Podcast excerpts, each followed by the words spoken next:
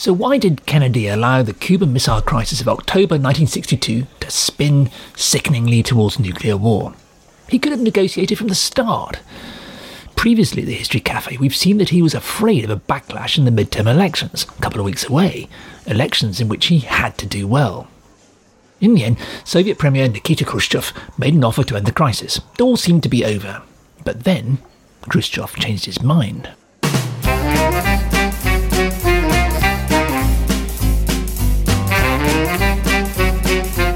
Hello, good to see you at the History Cafe. This is where we come to talk, usually about historical stories everyone knows.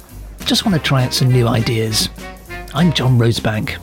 And I'm Penelope Middlebow. At the History Cafe, we revisit stories that have got stuck in our collective memory, but just don't look quite right to us. So get yourself a coffee, pull up a chair, let's see what happens.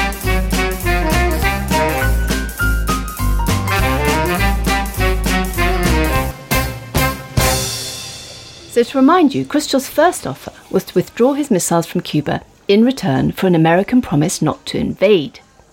Since there were over 50,000 Soviet military personnel on the island, calling off a US invasion was the easiest decision Kennedy would have to make. He'd already halted an invasion in August 1962. But then, Khrushchev demanded the Americans also remove the nuclear missiles trained on the Soviet Union and stationed in Turkey. Impatient to resolve the crisis, he had his new demand read out on Moscow radio. 27th of October 1962, day 13 of the crisis, was a Saturday, and Kennedy's advisers, sitting as the Executive Committee, or ExComm, met at 10 o'clock in the morning Washington time. Kennedy's wise men thought they were meeting to discuss Khrushchev's original no invasion demand. A few minutes into the meeting, they were astonished to be told about a new demand broadcast on Moscow radio, this time to remove the Turkish missiles. Well, not everyone in the room was astonished, of course, since, as we've seen, Jack and Bobby Kennedy had been pushing exactly this Turkish missile swap for days now. But they told nobody in ExComm or anywhere else. They'd been sending messages to Moscow through a shady collection of journalists and an out of favour Soviet spy called Georgy Bolshakov. Faced with this new Soviet demand, apparently out of the blue, the assembled military and security brass in ExComm bridled. They thought they got Khrushchev on the run. They weren't going to be pushed around by him now. And what happened next has become the most famous myth of the whole Cuba Missile saga. Schoolchildren are taught that when news of Khrushchev's new demands arrived, Bobby Kennedy had a stroke of genius. Eisenhower like, they would ignore it. They would just agree to the no invasion demand and ignore the Turkish missiles bit. Security advisor McGeorge Bundy supposedly nicknamed this cunning idea of deliberate misunderstanding the Trollope ploy. They would graciously agree only not to invade. If Khrushchev came back pushing for the Turkish missile swap as well, he would look like the aggressor. It supposedly reminded Bundy of a similar trick played by young maidens in novels by the 19th century writer Anthony Trollope though in that case they were deliberately mistaking innocent signs of friendship for proposals of marriage, and then embarrassing their young men into going through with it. Fascinating that Mac Bundy, with his stint on Yale's literary magazine, was so up on Victorian literature. Anyway, the Trollope ploy has gone down as a textbook case taught to diplomats as the way to deal with difficult dictators. But the Trollope ploy was an invention, a later myth. We know exactly when it was invented and by whom and we'll come back to that later. What's important here is that historian Sheldon Stern has studied the tapes for that day's meetings of ExComm, and what they show is that Jack Kennedy fought all day to get ExComm to accept the Turkish deal. Let's not kid ourselves, he said. They've got a very good proposal. Well, Kennedy would say that, since he'd originally suggested it to the Soviets through his dubious and secret back channel and had basically already agreed to it on the phone at Bobby Kennedy's off the record meeting with the Soviet ambassador the night before. And his diplomats had been trying to get exactly this deal secretly proposed to the UN, so that the Brits and others of his allies already knew about it. But of course, the only other person in ExComm who knew about it was his brother Bobby Kennedy. All the others thought the Kennedy brothers had been playing the tough guys and refusing all negotiations. Anyway, by now the crisis had succeeded in delivering the excellent approval ratings Kennedy had so badly needed ahead of the midterm elections. Now he very much needed to bring it to a close before anyone got hurt. Of course, he knew from the conversation with the ambassador the night before that doing the Turkish deal would deliver exactly that. But as we've said before, Kennedy had created a monster.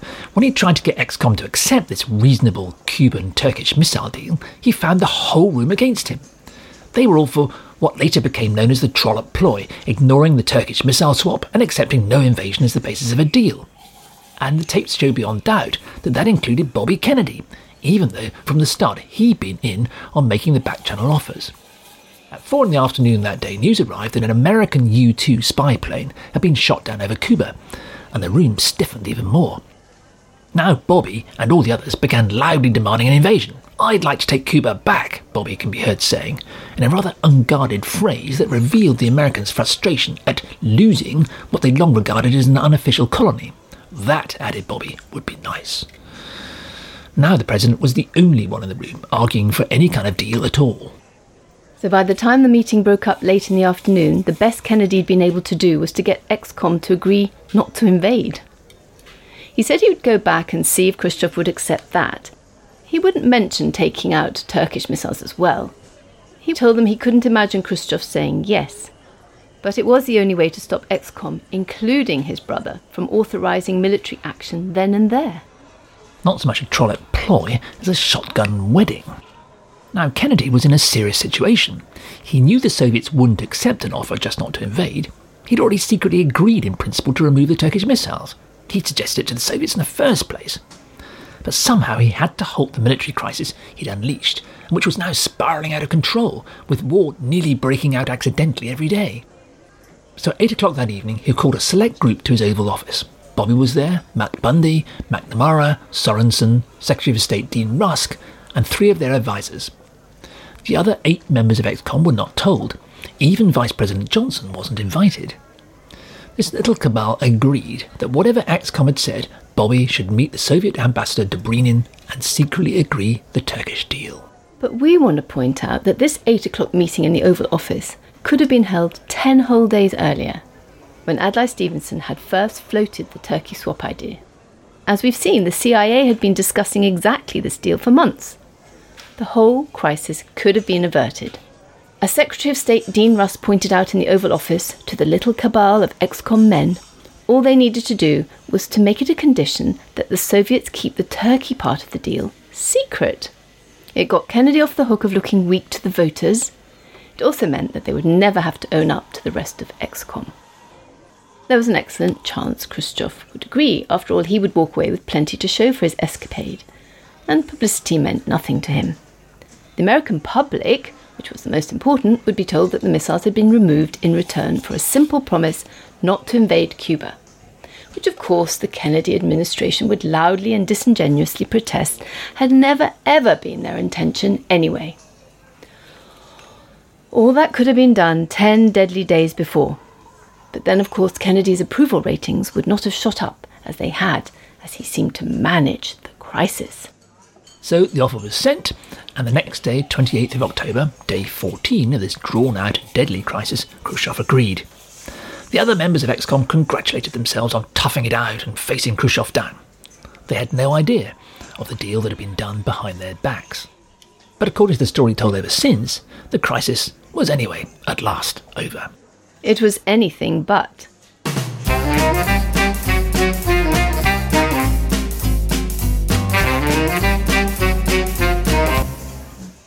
On 28th of October 1962, day 14 of the Cuban Missile Crisis, Khrushchev agreed to remove his missiles if the Americans undertook not to invade, and would get rid of the intermediate ballistic missiles pointing at the Soviet Union from Turkey. This last part he agreed to keep secret to save Kennedy's face in the run up to the midterm elections. The Kennedys always claimed that the crisis was now over. The papers and news bulletins were full of their brilliant diplomacy, seeing the Soviets off without a shot fired. The crisis was most definitely over, they said. Kennedy's approval ratings were back up to 74%, nearly as high as earlier in the year. Above all, things were looking good for the elections, now just nine days away on the 6th of November. But in reality, the crisis was far from over. The Cuba Missile Crisis is always thought to have lasted 13 days. But in 2012, David Coleman published a book called The 14th Day. Now, he doesn't mean that the crisis went on just one more day. His book shows that On the 28th of October, that's the date Khrushchev accepted the Turkish swap, the Cuban Missile Crisis wasn't even halfway done. Khrushchev had agreed to withdraw his missiles, but what exactly was he going to withdraw, and how could anyone ever prove it? What the Kennedys would never admit was that they never had the faintest idea what hardware the Soviets had actually brought to Cuba. And since the Cubans would never allow them to go in and look, and flying over wouldn't reveal anything the Cubans had managed to hide in caves or long tobacco sheds, there was absolutely no way of verifying whether or not the Soviets ever kept their side of the bargain. The Americans had the idea of inspecting Soviet ships at sea, but it was a joke. The closest they would ever get was trying to take photos on a long lens. The US Navy sailor Peter Huchthausen remembers assisting a seasick photographer to climb an 80 foot mast for a slightly better shot. The Americans inspected other Soviet vessels by simply flying over them. At first, in fact, the Soviet plan was to leave much of their nuclear arsenal in place on Cuba. When the United Nations met at the end of November, therefore, Khrushchev could still have revealed that he had plenty of ammunition within range of the United States. It included, for example, all the battlefield nuclear weapons that the Americans had never discovered and were never mentioned in the deal. Between them, they packed many times more explosive charge than the Americans had dropped on Hiroshima. It was certainly more than enough to prevent an American invasion. And it was enough to keep Castro on Khrushchev's side. It was perhaps even enough, as had been Khrushchev's original plan, to force Western concessions over Berlin he might, if he played his cards cleverly, still achieve all his objectives. So, why didn't Khrushchev go through with this plan to leave his nuclear weapons there? Weapons which Kennedy didn't even know about? The answer has nothing at all to do with Kennedy, Trollope, or the Americans. The reason the Soviet nuclear weapons were taken off Cuba was entirely due to a private Soviet Cuban drama that unfolded on the island once the 13 days were over. Castro had been understandably outraged that Khrushchev had agreed to deal with Kennedy without once consulting him. He demanded that the Americans negotiate directly with him, that the Cubans' right to self determination and to arm themselves be recognized. He wanted an agreement ratified by the UN. But Khrushchev, anxious to bring the crisis to a close, ignored him. But for the Cubans, the fight was just beginning. American backed terrorist attacks on the island were brutal and increasing.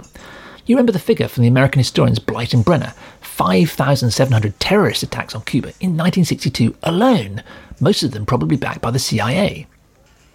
Castro became so incensed at what he saw as the Soviet climb down that Khrushchev began to be afraid he might lose him after all. Castro was openly saying that Khrushchev lacked cojones, balls.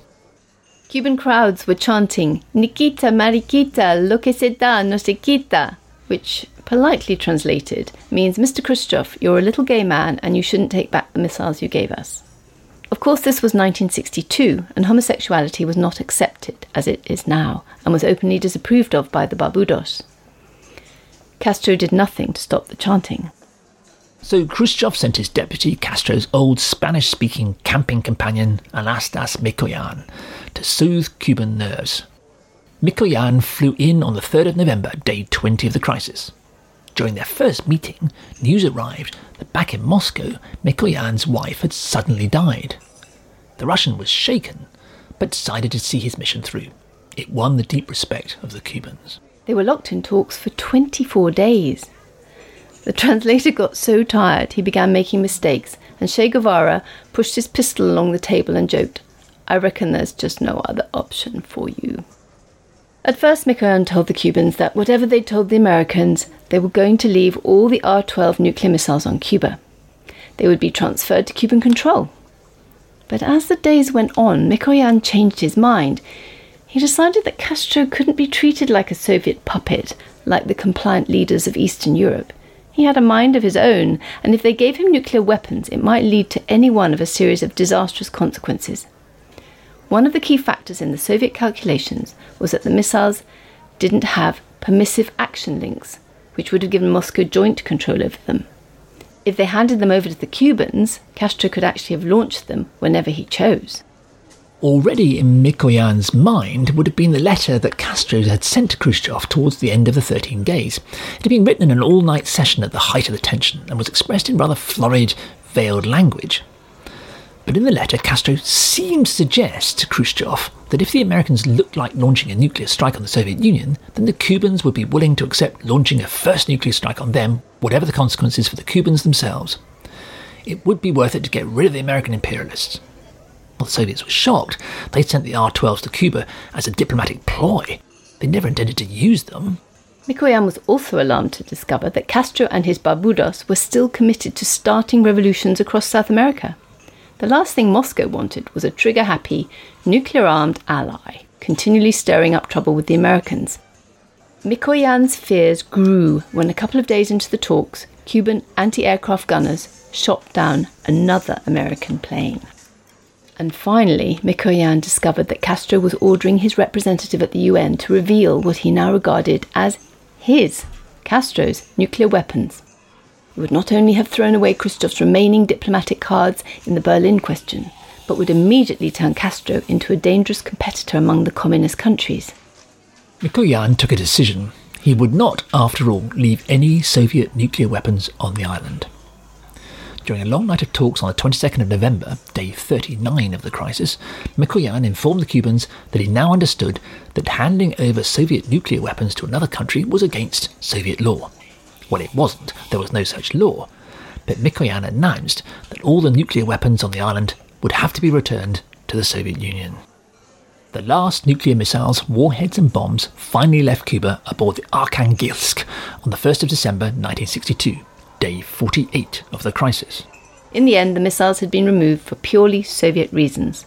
But they still left Castro with tanks, armoured vehicles, boats, cruise missiles, MiG jets, and a good deal of other weaponry, more than enough to repel an American invasion. But by now, Kennedy was keen to put the whole Cuban Missile episode behind him. His brazen electoral ploy had nearly led to nuclear war. At least he'd turned in a decent performance in the November elections. He'd lost four seats in the House of Representatives and gained four in the Senate. Not bad for midterm elections, and a lot better than had seemed likely a few weeks before. But for Kennedy, the crisis wouldn't go away. Things were about to get a whole lot rougher.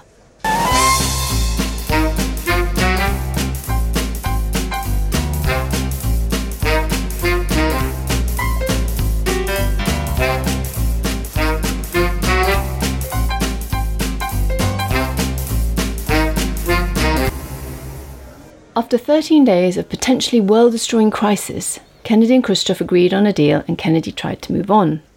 But the impact of the crisis he'd allowed to develop went on shaking his presidency long after. Just as nobody normally talks about the domestic American causes of the Cuban Missile Crisis, nobody normally talks about its domestic fallout either.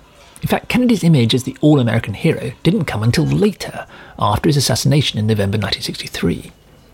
At the time, his handling of the crisis seemed to convince very few. He faced a storm of criticism. The papers were so furious that Kennedy had surrounded himself with such deep secrecy, they began comparing him to Hitler.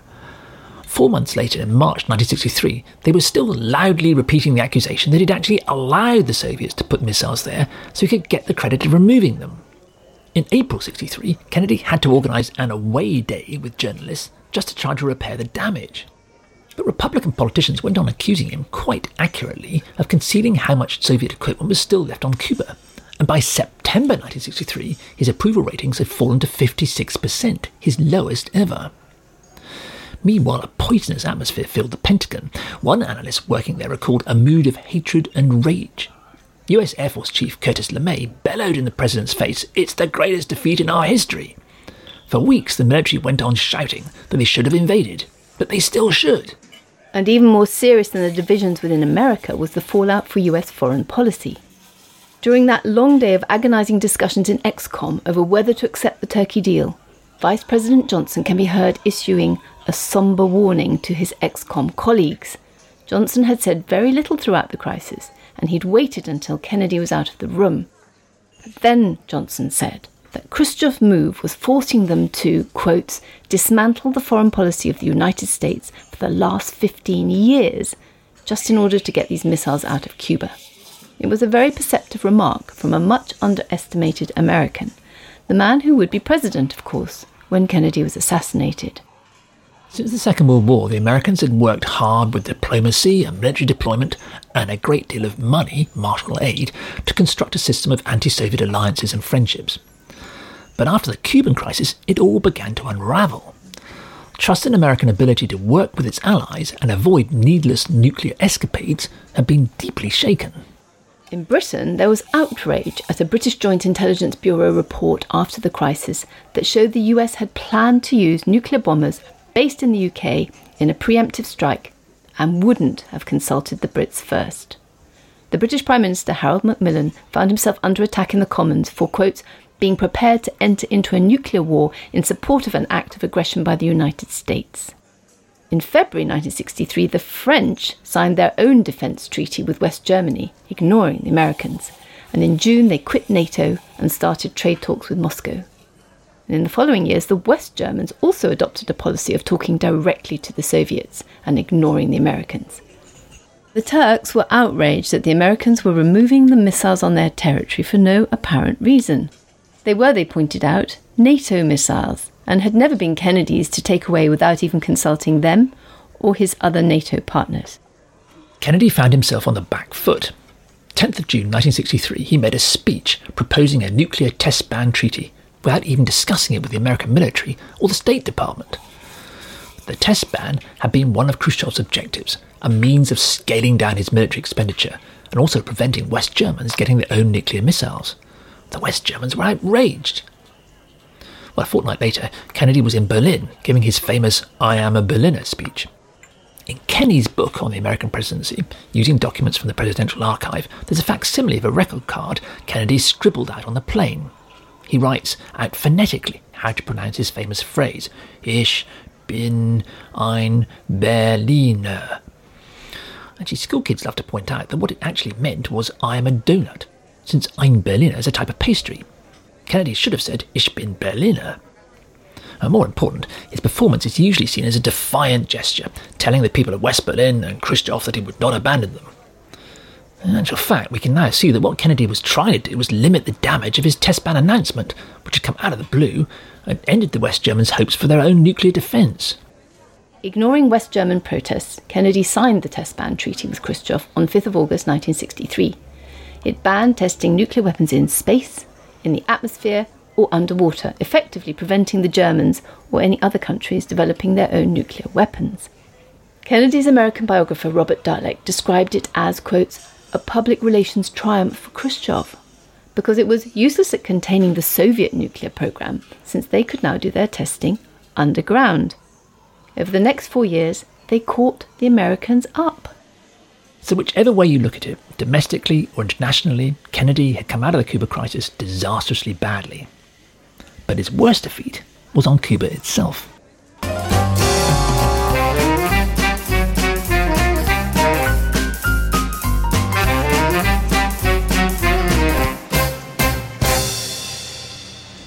So, why did we say Kennedy's worst defeat in the crisis was on Cuba itself? Well, because since 1962, the Americans have spent an unimaginable amount of money and shed a shocking quantity of blood trying to dislodge the Castro regime and its successors. And yet the regime is still there. Cuba is still shrouded by a fog of disinformation, and it's a story that's rarely told. But to quote some well documented examples, in 1969 and 1970, American scientists were actually trying to alter Cuban weather so that they could destroy the sugar crop. And in 1971, they tried to infect Cuban pigs. In 1976, a CIA trained terrorist cell brought down Cuban Flight 455, killing 73, most of them teenagers. In 1978, the Cuban mission in New York was bombed. Even organizations sending medicines to Cuba have been blown up. There have been car bombs and shootings, even a bomb dropped from a B 26 aircraft. CIA funded boats committed acts of piracy around the Cuban coast, and Fidel Castro himself survived more than 50 attempted assassinations. And if you don't believe us, in 2003, American philosopher Noam Chomsky concluded that up to that date, which was after 9 11, Cuba had been, quote, subjected to more terror than maybe the rest of the world combined. Just as shocking, the United States continues to impose an economic stranglehold on the island. According to every relevant international body, Americans' blockade of Cuba is completely illegal. Markus Wolf, a hardline communist who was former head of East Germany's dreaded secret police, called the blockade a straightforward mistake in policy. Castro's revolution, he points out, was never a communist revolution. If American policy had been to allow Cuba to go its own social and political way, American influence would have been so strong. The Soviet Union is so far away. Over time, America would certainly have been the dominant influence. Despite 60 years of punitive blockade, the Castro regime and its successors continued to survive. They even train for free poor American medical students on condition that once qualified, they return to work in the most deprived parts of the United States cities. Most recently, in April 2020, President Trump even prevented masks, test kits, and ventilators for the COVID 19 pandemic sent from a charity from reaching the island. And when the US government took over two US ventilator manufacturers who normally supply Cuba, they were promptly told they could no longer supply the Cubans, or indeed the Venezuelans. We'd argue that Kennedy's bid to win a few more votes in the 1962 midterm elections rebounded horribly in his face. So, did Khrushchev win the Cuba Missile Crisis? Well, he got some of what he wanted. Given the continued American terrorism, Castro unsurprisingly remained broadly within the Soviet sphere. But it was touch and go. What American politicians never grasped was that relations between Havana and Moscow were always terrible. Castro only discovered later and by accident that Khrushchev had traded the missiles on Cuba for those in Turkey. He found that the Soviets limited the oil they were willing to ship to the island in a bid to stop Castro's revolutionary ambitions in the rest of Latin America and Africa. The Cubans concluded the Soviets were a bunch of has been bureaucrats lacking the courage of their own convictions. By 1968, Castro was prosecuting leading communists on the island for treason. As we've said, over and over, Castro was never a Soviet stooge. But at least Khrushchev could congratulate himself that neither had the Americans been able to take Cuba by force. Khrushchev had also got his test ban treaty, but he'd got nowhere on Berlin, and the Berlin Wall stood until 1989. Chairman Mao went on loudly accusing Khrushchev of weakness, and within Soviet circles, doubts began to grow. In their important book on Khrushchev, American historian Timothy Naftali and his Russian co writer Alexander Fursenko argue that the Cuban crisis was therefore a defeat for Khrushchev.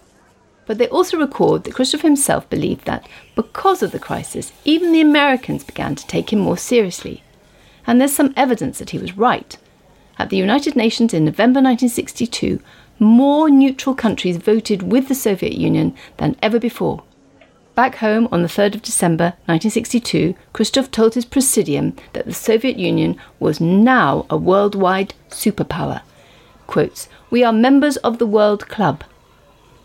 In his memoirs, he wrote, entertainingly mixing his earlier Uncle Sam's pants metaphor, he wrote, The American imperialist was forced to swallow a hedgehog, quills and all.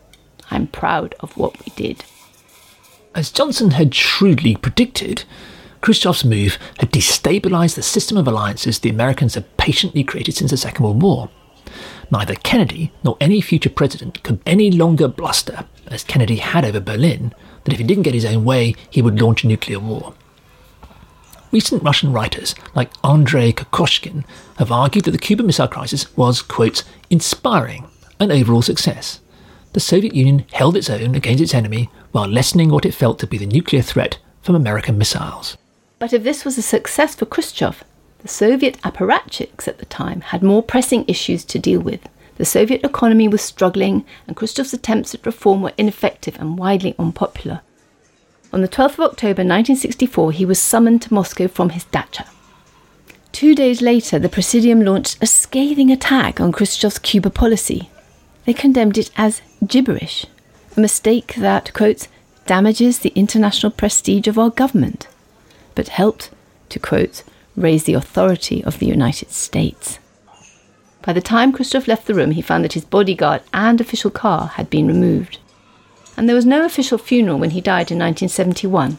His son went to live in the United States. These days, ordinary Russians barely remember Nikita Khrushchev. Unlike Khrushchev, however, Kennedy is still widely regarded as a hero, and for that we have to thank Charlie Bartlett. Charlie who? Well, we'll discover next time at the History Cafe.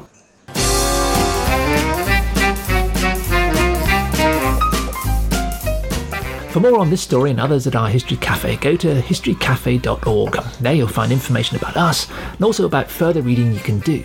It's also a way to ask us any questions you might have.